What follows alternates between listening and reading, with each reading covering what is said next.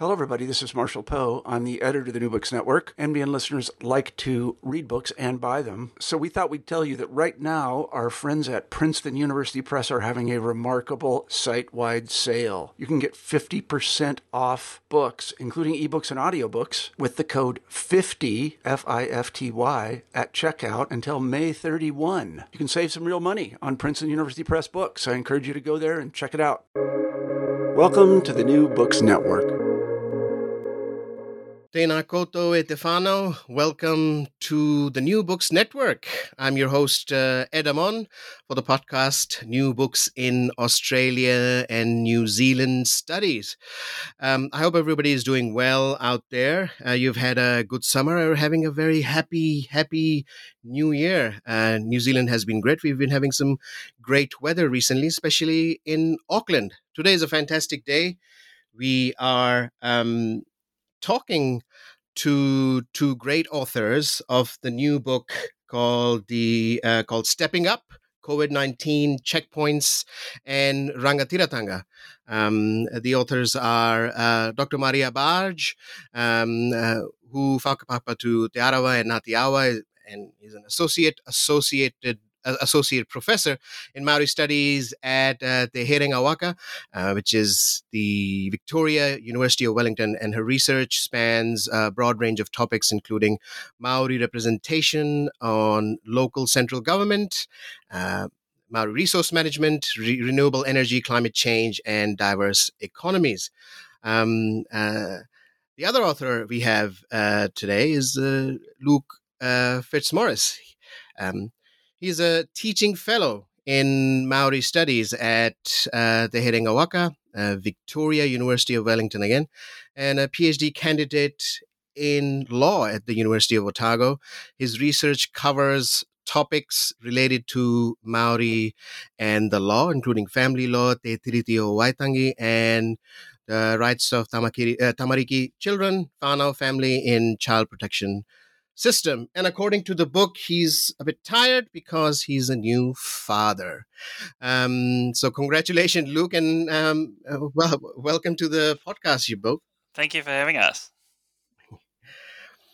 Okay, so just to start with, I'll start with the uh, with you, uh, Maria. Um, in terms of your background, just for our international audiences, um, uh, what is your background and what has led you into academics? Um, well, in some ways, I might not have ever left academics. I've always been passionate about politics um, and the state of the world and trying to make it a better place.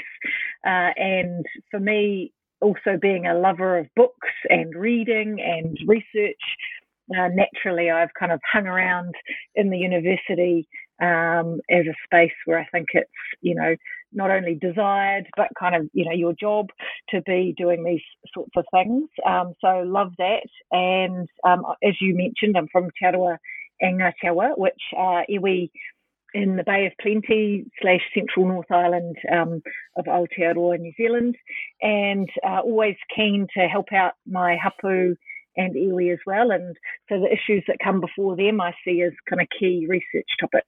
So yeah. Great, thank you. And and, and Luke? Yeah, I um came to being an academic, I guess, through I used to work in government and I mm. enjoyed that for a while and um, that was what I did when I finished uni and over time, just personally, I felt like there were these bigger questions that I wanted to ask and answer that weren't our role day to day when you're mm. doing policy development. And they sometimes were, but the job was to get on with the job. And I always felt like there were these underlying questions that I wanted to um, be a part of answering and asking that I felt academia was a way to do that and research was a way to do that and the opportunity to teach as well um, was one that I really wanted to kind of seek out. And but those big questions were were what kind of hooked me in. And so doing a PhD and kind of easing my way into the academic world was mm. was related to that. Yeah. Oh, that's uh, that, that's quite fascinating because um, for me as well, it was a, a, bit of a. I'm not back in academia. I'm doing my master's. I don't know if it, that's considered academia. I guess it is. Master's yes, is. Totally. I always thought that. yep. I always thought PhD, PhD was academia. Um, I was working in a in a, a, pharmaceutical company for a, for a while, and then they um, they always uh, being the brown brown guy in the in the in the in the company. They always thought that I knew things uh, more than other people, and uh, and also I was reading up and I was very much interested in books and I was trying to find my place in Aotearoa as well. I said, listen, this is not this can't continue anymore. I need to do it properly. So I then I went into start doing the masters. So um, it's, a, it's a great journey as everybody's on. Um, coming to the book, what really um, led you to write on this very specific topic? Because it's it's a quite a um, quite a, a divisive and popular you can say in in a way that it always pops up this topic every time. Um, uh, stepping up uh, the book covid-19 checkpoints and rangatiratanga so which brought what brought you to this kaupapa and uh, to write about it? There were a few things i think. Um, mm. for me one of the initial hooks was that I felt like, as you said, the checkpoints were very well known in a sense. They were often in the media and in the news a lot uh, when they were established, and then ever since, really, they've um, featured. But I personally felt like there was this bigger story that wasn't part of those media narratives, that it was most often some people are doing this thing because of COVID, setting up checkpoints mm-hmm. on the road. And some media stories said it was good, some media said it was bad, rah rah rah. But most often, um, there was this lack of deeper exploration of what those things might mean. And I was just interested in digging into that really and finding out from the perspective of the people who ran the checkpoints why did they do it? What was their motive? What were their motivations for setting them up? What were they um, hoping to achieve before, during, afterwards? And what does that say about this bigger? What's the bigger story there? Because I think when we think about something like rangatiratanga, for example, or indigenous self determination in any context, it's often this quite abstract um, idea to people who aren't very familiar with it, and and even people who are enthusiastic about rangatiratanga and say uh, Maori self determination is a good thing, often, um, and I would have put myself in this category a while ago, couldn't specifically articulate or say what that might look like, and I felt like the checkpoints were a very concrete example of that, mm. and a very tangible um, way to tell a story around uh, self determination that was so well known at a surface level about what the checkpoints were and what they involved, but was this way to tell another story that people might be less familiar with. And then alongside that, to capture and share the perspectives of the people who were running it and who were out there on the front line every day during the lockdowns uh, was another thing that we just personally going into the project wanted to um, do for their sake as well. So there were a few things in there that made it a project that felt worth pursuing. Yeah, and um, you mentioned um, Rangatiratanga.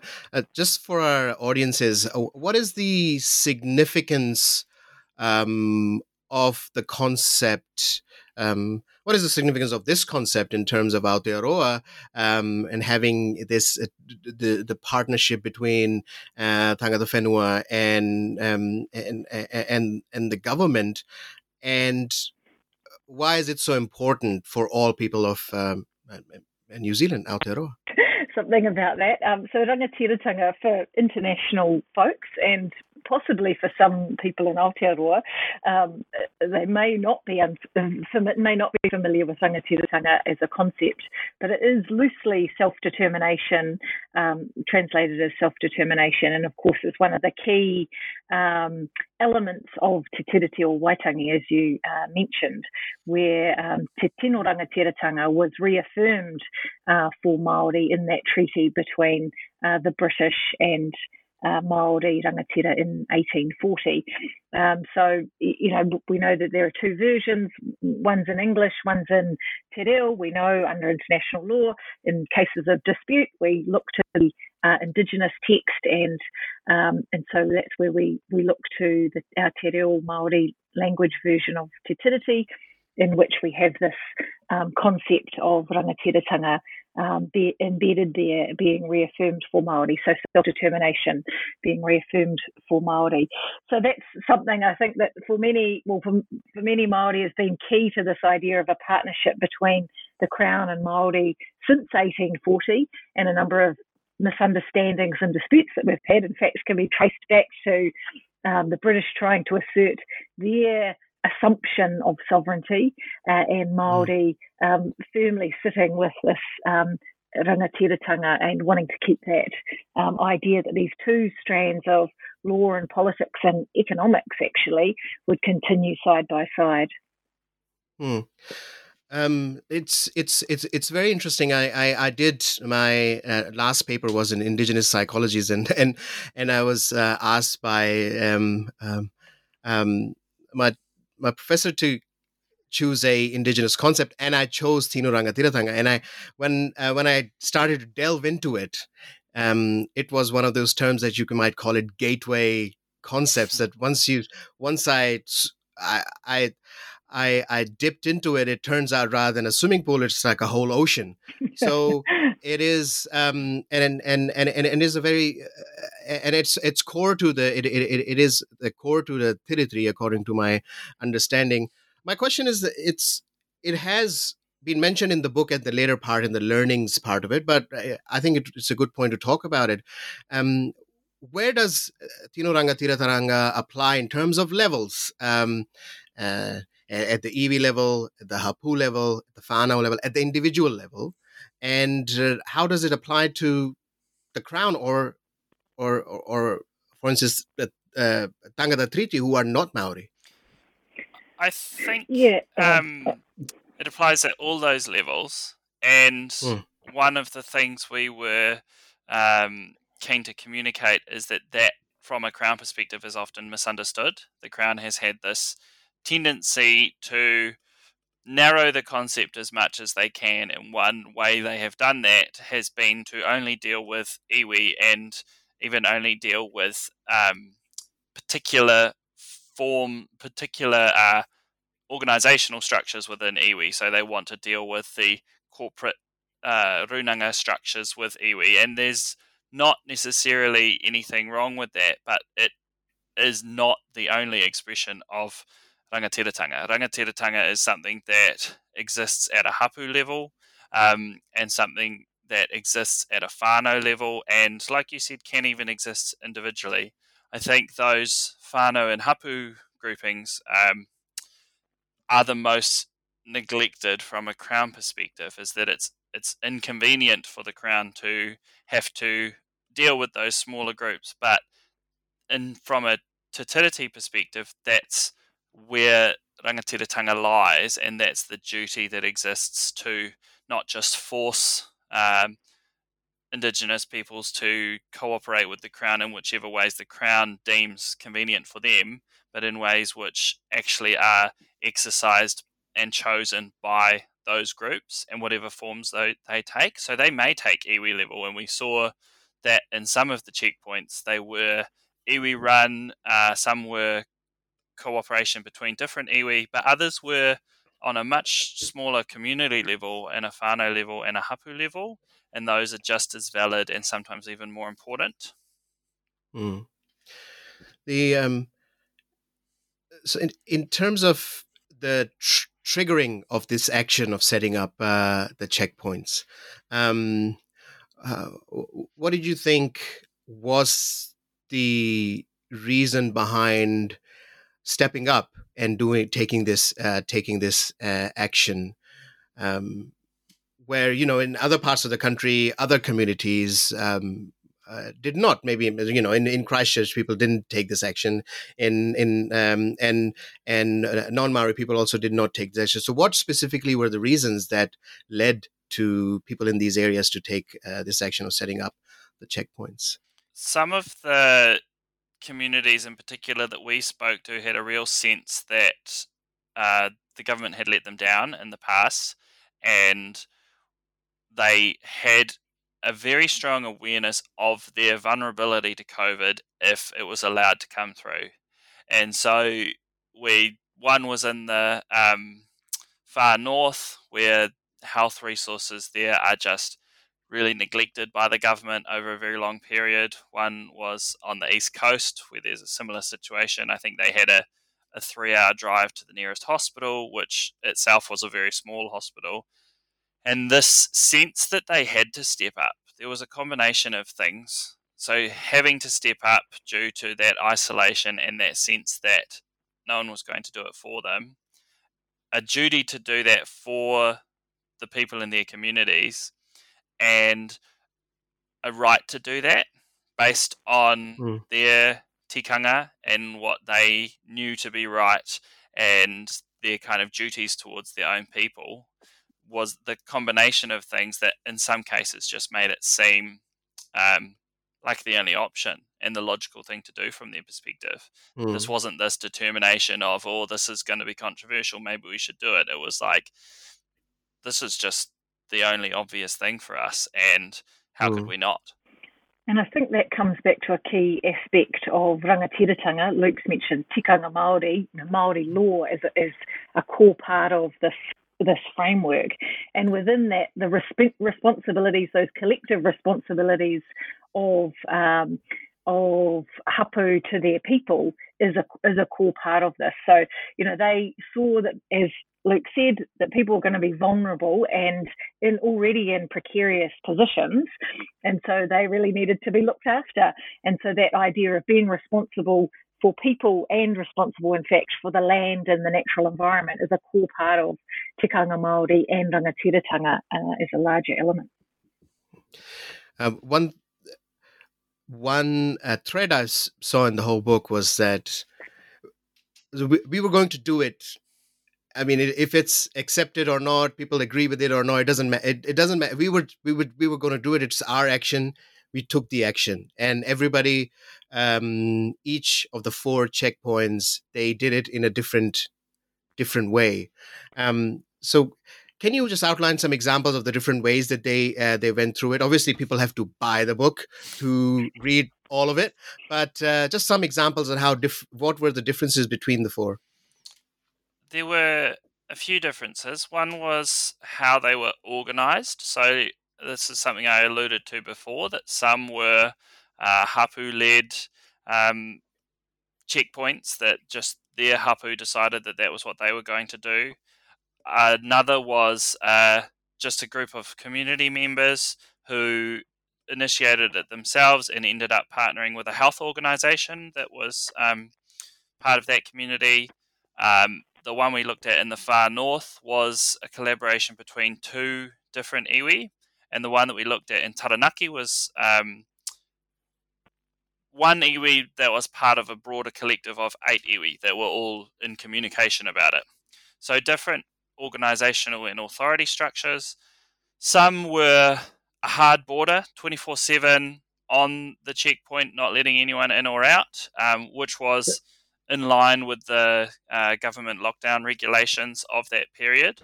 Um, others were a major highway through the middle of the country, so that was not as much of a hard border, but was pulling people over and asking uh, questions about whether they should be traveling, and then using it also as an opportunity for a public health response. Um, that information on COVID, information on um, self isolating and um, lockdown rules, and those sorts of things. So, using it as a mechanism for a broader initiative, not just stopping cars. And that was actually mm. something that was common to all of the checkpoints. This was one part of a broader response that included things like food packages and health information and getting information generally about COVID and what was happening. This was quite early on in the pandemic when we were talking about their experiences. So there was a lot of uncertainty, and all of the checkpoints used the opportunity to be sharing that information with whānau and their communities. So, so some differences and some core similarities. Mm. Um, and also, it's when when it when the kaupapa then is then highlighted in the media, and a different news item comes in. Uh, it's unfortunate that it is outlined in a way that a couple of guys they just went on the road and then they put the road cones on and that's that's what they're doing right? And then you get the sense of that's what's happening. And when you read the book you get an idea of what background went uh, work went behind setting up one um, one checkpoint. And then afterwards people felt the consequences of it in terms of their own relationships within the community um, and the relationship within with, with with the police. And then a positive positive positives came out of it as well in the end um, that we will talk about that uh, later. Uh, my my question was it that why is it and it, it might not be a thing related to the book but uh, why the deeper level of investigation not done by media when covering these topics. Um, for instance, uh, uh, we only highlight what David Seymour has said or what someone else has said, and then we don't go deeper. So, uh, why? What? What? What are the main reasons around that? I think the media are, in some ways, uh, you know, we know there's a lot of fair bit of research about racism in the media, but we mm. also know that the media are pressed for time, and they don't, mm. you know, they have a certain um, a time slot that they've got to fill for whether it's TV or radio or whatever. So they're pressed for time, so they they're taking shortcuts to the fastest way of building their package um, to deliver. And so, you know, we have had over the years, key Maori journalists have tried to encourage reporters to add a little bit, even if it's sort of 30 seconds of the history of things at the beginning of stories to give it a better context. Um, but I think often this is down to um, uh, and some might say this is a generous interpretation, mm-hmm. but down to mm-hmm. speed and needing to rush stories. I mean, others would say that you can see systematic racism uh, in the media against Maori, um, and the sorts of voices that are privileged are those that are the, the loudest, and uh, you know from particular elite, wealthy, uh, usually Pākehā communities. Uh, so you know there's there's different elements I think to it. One of the key points here, though, was that this the reason to kind of share the stories of these heroes really on these checkpoints mm. was to show all of the work that goes in and in some ways to try and fight against those stereotypes that Maori are just sort of sitting around or waiting for things to happen to them. You know, when actually we know from being involved in Maori communities, people are so busy trying so hard to look after others, to look after um, again the natural environment you know and there are so many meetings on weekends. They're not just you know out fluffing around in the in the spa pool. You know there are meetings mm. and in this case rosters late nights of people collecting resources together or delivering food parcels to people or finding cones as you say and signs and high vis vests and masks. And you know there's people mobilizing all of their networks. Mm. so much time and energy going into these sorts of things. And i think this is just one of the many examples examples of the kind of work that Māori are engaged in. And we know, I mean, some of the research on um, volunteering is a bit dated now, and perhaps if someone's interested in doing another thesis on that, they should. But we know from from some of the research around volunteering in New Zealand, Māori have some of the highest levels of engagement in what we would call, you know, mahi aroha or volunteer work. And that's, that's because of those obligations again to community, to hapu, whānau hapu, marae as well, um, and your communities and the whenua. Um, so people out killing possums and, you know, engaged in protecting the environment in all sorts of ways. That's again all part of the time and energy Māori spend on, um, on their responsibilities. Yeah, one thing I found very um, um, fascinating was that there's um, uh, there's a uh, there was like a a system of bureaucracy was created within everybody just took up their responsibility and then their own paperwork systems and uh, they were um, uh, there were lines of um, you can say hierarchies within within uh, within them and they just set it up and then it's like we don't need any anybody else's approval. We can do it ourselves. We don't need to wait for the government to step in and actually, you can see that in many places. If you look at um, marae and the way that marae operates in times of tangi, for example, or you know, one great example was when um, sadly um, uh, Te Atairangi Kahu, the, the Maori Queen, passed away, and there were thousands of people descending on the marae um, to pay their respects to her. And again, it was the same sort of thing uh, of mobilization of rosters, and as you say, a kind of chain of mm. command, if you like, mm. everyone going about and doing their things. Um, and knowing their, their role and knowing what needs to be done and just getting on with it. And I think coming back to the title of the book, Stepping Up, that was mm pretty much what people were doing. They knew what needed to be done and they went out and, and did it. And I think we can see that at, at many different levels, including marae during tangihanga. Uh, that's the funeral um, occasions of a funeral. Um, you know, people need to cook. You don't know how many numbers of people are going to be coming onto the marae to pay their respects. So you, you, you know, the the purchasing of food and then the cooking of food and then the serving and, and looking after and caring for visitors all sort of takes place in a kind of seamless way. People know mm. that that has to be done, and so they just get on with looking after guests and uh, all the formalities that needed to be engaged in. So, you know, I think we can, in a, uh, many areas of Maori society, this tikanga um, continues to flourish, I would say, um, and needs to be given greater recognition. I think the uh, point about in? organization was one thing that I learned as well is that the um, different groups involved in the checkpoints had been in touch with each other, and they had, uh, the, especially those who set them up early, um, had developed uh, paperwork or protocols in their organization um, that they had shared with others, and some of the ones to follow their lead used some of that and did some of their own things, and but there was this um, cooperation between all the different groups that I didn't realize existed, and is another illustration of um, the the systems and processes that do just get established, and are another example of rangatiratanga and self determination actually being cooperative as well. Yes, um, and it is as as as they went on um, in the media as well, and when the second round of it came up in um, in time of the traffic light system, um, when the when the um, they come up, there was um, essentially I saw this usage of uh, the words um, roadblock being used quite a lot, but these were not roadblocks; they were just checkpoints just to say keep communities safe. So sometimes the wordings that are used in the media as well are kind of twisty in a way that um, they lead to a bit of a confrontation in the comment section, and I guess that uh, favors well in terms of um, click uh, cl- uh, uh click rates, uh, etc.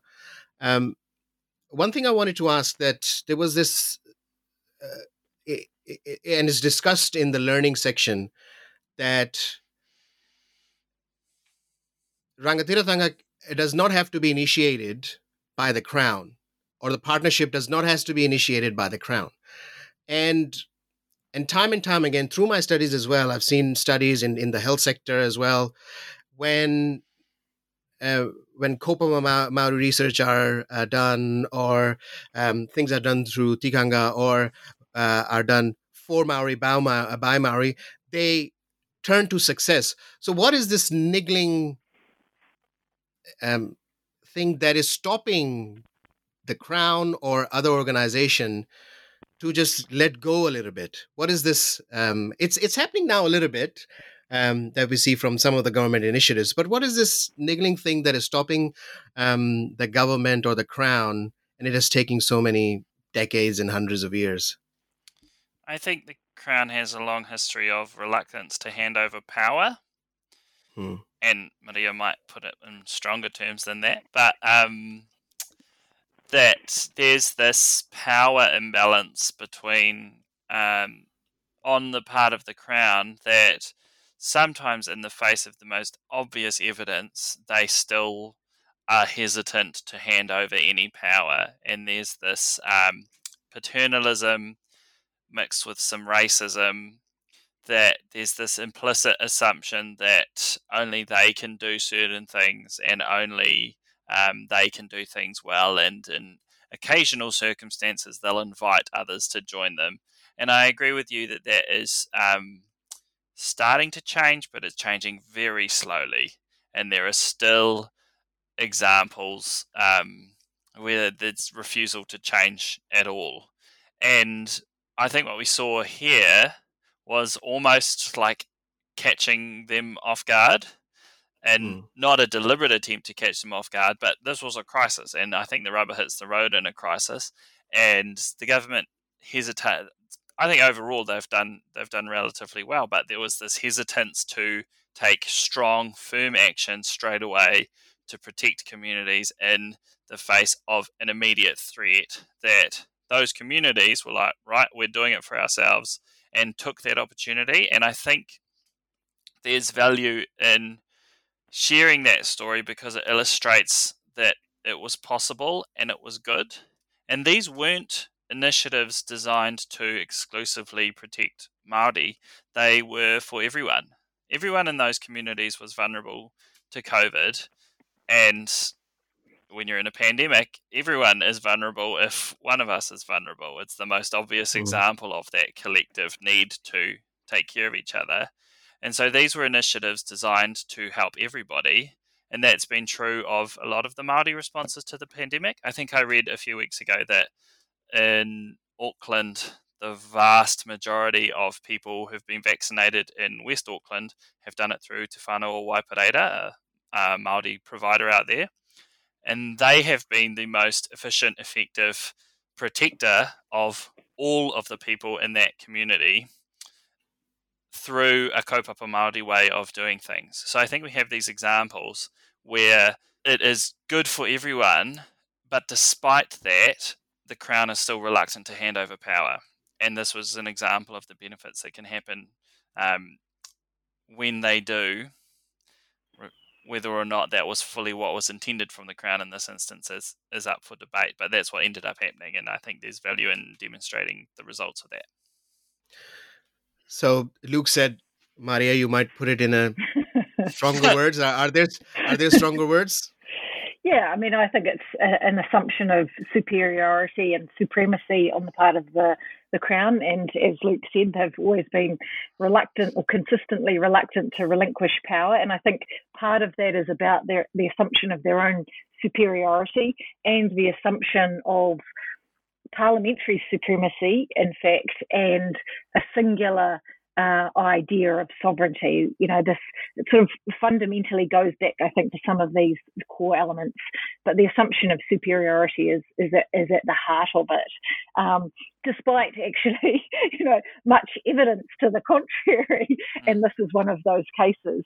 And I think another part of it. Um, uh, has also been, and, and, we've seen this in the way the vaccine um, and then the second shots and now the boosters are being rolled out, um, is also a fear of uh, a perceived fear of a backlash from the dominant population. And, you know, uh, if they're seen to be favouring Māori in some particular mm. way. And, you know, this sort of nonsense just keeps um, re-emerging in, in the discourse about it, um, despite what the public health experts say um, in terms of prioritising those who are vulnerable, prioritising equity considerations and so on, that continues to be fluffed to the side. Um, but we can see change, and I guess that's where we kind of come to at the end of the book is, is some hopeful um, thoughts around change that we can see occurring um, in the area of law, um, where um, Luke is, um, in some government agencies, and in some universities, Uh, and in, in our students that we see coming um, to the university, you know, their thinking is a little bit different. They're really keen to learn Te Reo Māori. They're interested in learning about tikanga Māori, Māori law as a first source of law.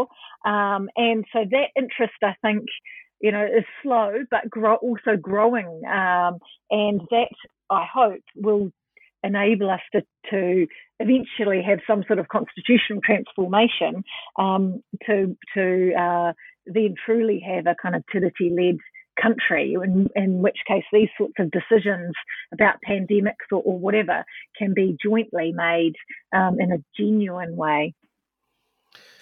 Yes, um, and it, it uh, you have brought it to the point uh, that um, I'm actually currently studying. I'm currently working on different formations of government based on uh, Te Tiriti and, and Matike Mai is my biggest um, um, source of information on that.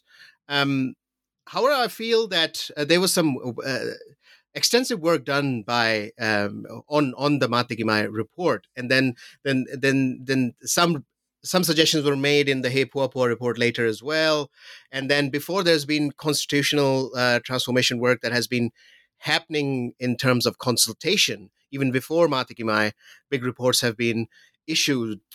Um, the my concern always is uh, that it's it it's kind of staying in the bu- it never goes out it stays in the bubble and as soon as it comes out in the media and then there's a backlash and the government backtracks and starts to say no this is not law this is not law and then it, it, it becomes uh, it becomes a it becomes an issue in that sense rather than moving moving forward. Small things are happening now there's this health uh, health authority is being established um, I don't know where I was going through with this uh, with this, but uh, my point is that this book kind of exemplifies the fact that from from a small community level to the government level, this can happen. Tino Rangatiratanga, it is, or Rangatiratanga is very, very possible, and there's no fear. There should be no fear around it. Yeah, I would agree with that. And I think one of the things that I've taken from this project is that I now believe it will be led from a community level.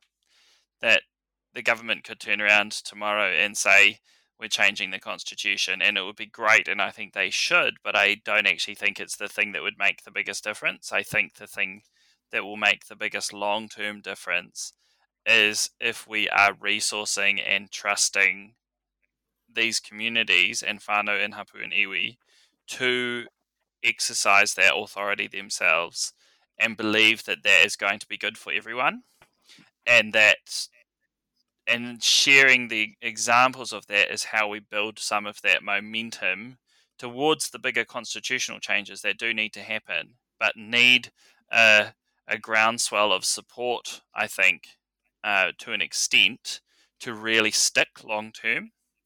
The pace of change is always very frustrating and i fully agree with any um, anyone who would say that the government needs to do more and has been really um, has let us down um, in things like what Maria was talking about, their refusal to follow the evidence on which communities are most vulnerable to this. So, but for me, that's an illustration that that is not where change is coming from uh, in the long term and in the most substantive ways.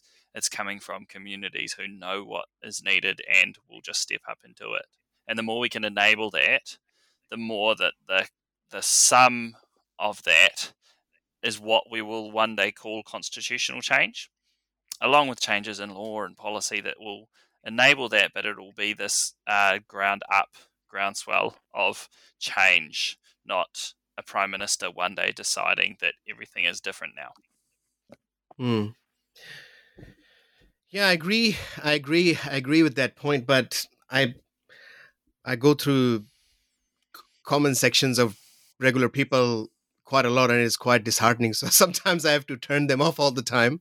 Uh, so the um, this was the prime example of people just um, just uh, ignoring everything and just taking it on board and uh, doing it themselves.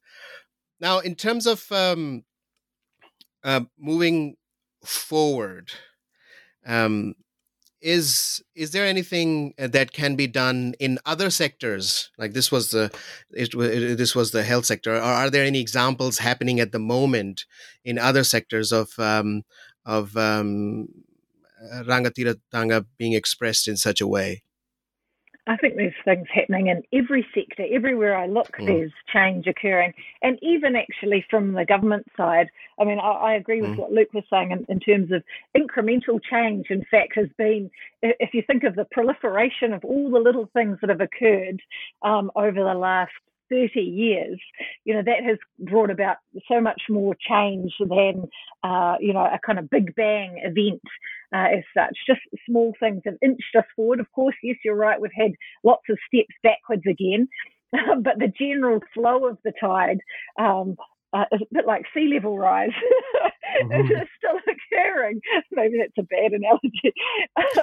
but I think everywhere that we look from the kind of environmental policies, um, local government, things that are occurring local government, national security, international trade. Um, there's change occurring everywhere, and behind most of those changes are Maori who've been putting their time, effort, energy, tears, um, hopes, and dreams into all of these uh, areas to try and make small changes um, that will proliferate. And I think part of that is also a reflection of the decentralized um, way that um, Tikanga Māori operates um, in, a, in a very in, in, a sort of dispersed way. But that's that is reflected in some of the um, current political systems we have. If you think about central government and then the kind of layers of regional councils and territorial authorities, we also re- already have a system which could easily um, and can easily um, better recognise a rangatiratanga sphere of political authority. It's not too huge a leap. So I think we can see rangatiratanga being enacted in lots of different um, areas around the place, and hapu uh, again taking the lead in, in many of those spaces.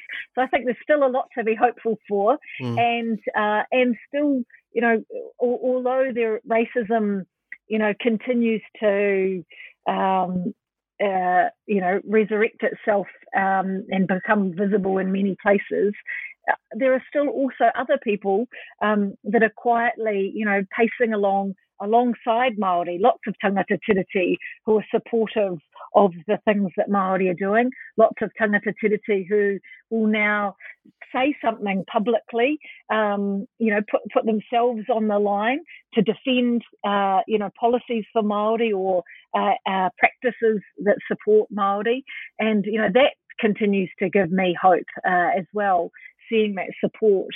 Um, and and we need to work together as communities. We're all here, and um, you know the the uh, environment's in a dire state, as if we need mm. to remind ourselves of that, and we need to work together um, to have a better and flourishing environment and better relationships um, between ourselves and between ourselves um, and uh, the you know the natural environment. So you know we'll just keep plodding on, and I think there's still a lot to be hopeful for.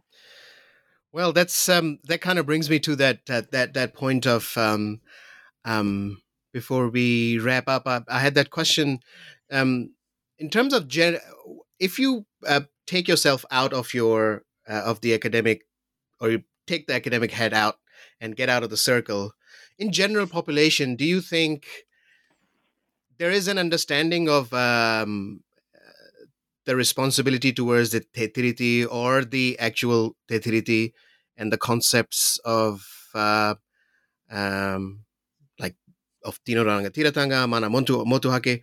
Um, is that a widespread understanding or something needs to be done to have that understanding widespread?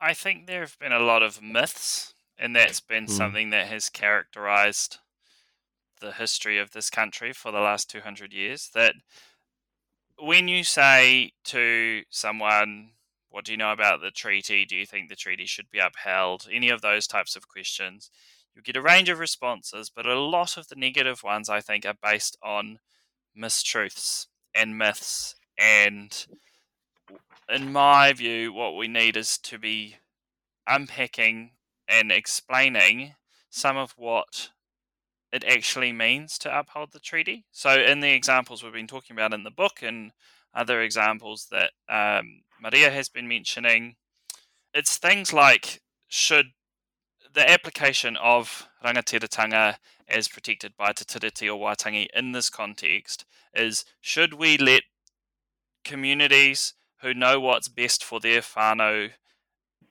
lead a response to a health crisis and knowing that they can and having ideas for what needs to happen should we resource that properly and allow them to do that? And if you ask that question to an ordinary stranger on the street i would say that 90% of people would say absolutely. It would be crazy to not do that. And I'm not naive about the challenges of um, overcoming people's myths and biases and racism, but I think there's there's work which can be done there around actually explaining what it might look like to uphold Te Tiriti because most of the time there will be far less pushback on those sorts of things and I think that can be one important aspect of from a Maori and a Pākehā perspective a um, Tauiwi perspective of educating and understanding and um, having conversations with each other as a whole country about what this might look like because I think it's less scary than people think.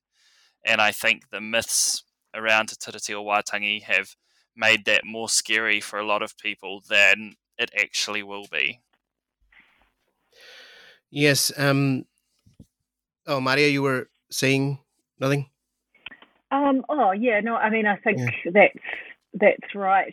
There's you know I, I still think um, in relation to people's specific hobbies or their area of work or, or whatever, um, you know, there are ways of continuing to explain what Te might mean in those different contexts. And I think Luke's right. There's a lot of fear about um, and misunderstanding or myths about what what that might be, and some of that's been exacerbated and sensationalized by the media over the past decades and been quite unhelpful. Um, but I, I, also hear a lot of um, uh, non-Maori coming and saying, "I'm I'm I'm keen. You know, I'm open to this." but what what do you want me to do? You know, how do mm. I uphold it? And so that's the the more common question. Is not the kind of is not um, sort of straight racism. It's actually people that they don't they want to know the how. You know, what are they meant to be doing? There's an openness there to actually supporting Maori or being Tiriti led, but they they they don't have a clue basically what they're supposed to do. And so I guess that's where some of the fear comes from is, um, are we going to do something wrong? And are the Māori people going to get angry at us? Um, but the willingness and the openness is there. So I think we do have some space now to um, work on answering those how questions. And again, whether it's in health or national security uh, or, you know, you know, parliament, um, that's that's a key question. What does it look like? And I think we do actually have lots of different examples in all these areas of what it could look like, and what some amazingly successful um, partnerships have been in different in different areas.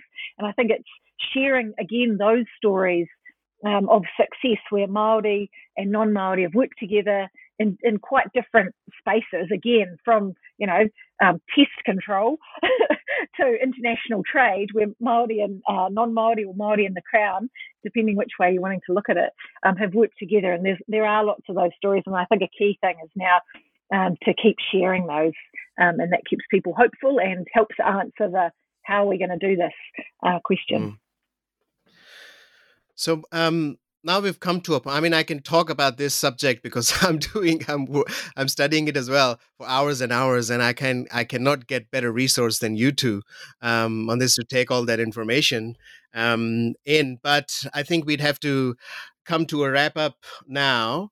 Now, in terms of uh, uh, the book. Um, there is it's it's a very uh, academically written book but it's very very very easy to read like for instance there's a, introduction to tino rangatiratanga then there is the uh, uh, the the case studies uh, that people were talked to and how the research was done and then the lessons were which were learned and obviously what's the way to the the future have i have i grasped it correctly the the table of contents uh, here, so so that people understand.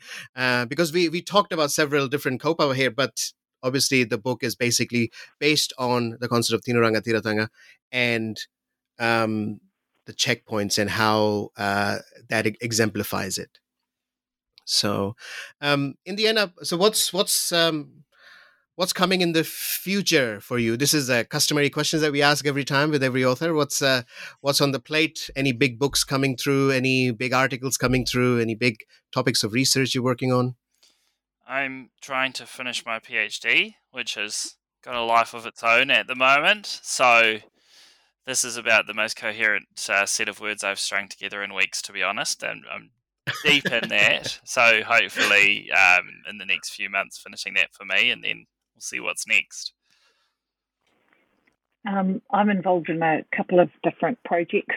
One is looking at Tiriti-led um, governance of, of the environment um, as part of the, one of our national science challenges, the Biological Heritage National Science Challenge. So that's um, a fair bit of work. And then also looking back at my own discipline of political science and international relations and trying to encourage um, those teaching uh, in those departments within universities uh, to think a little more about what um, being bicultural and bipolitical in those places might mean. Um, so yeah, again, part of a more international trend of decolonising disciplines and universities, but in our case, focused on our Tiriti um, framework. Oh, nice. Um, and any any any books coming out, Maria? Any any any anything in works? Um, actually, in a short while, um, I've got a book with Julie MacArthur, edited collection on environment politics and policy in Aotearoa, New Zealand, coming out. So there's some fantastic chapters in there. Um, so that's, that's one thing. Oh, nice. Maybe we'll talk about that as well. so, um, so uh, thank you so much for taking up time to have um, have a chat with uh, with me and for our uh, for our listeners. It will be a quite useful conversation over um, over a lengthy time, which is which was nice. Um, um, it is a it is a great book. It is a short book and is a quick read, so everybody should um, go to um, uh, Huia Publications and order it now. Um, and it will be a great addition um, uh, to your lear- uh, learning. So uh, thank you both for um, joining us, and everybody else. Um, I'll see you with another book soon. Uh, Nō reira, tēnā katoa. Kia ora.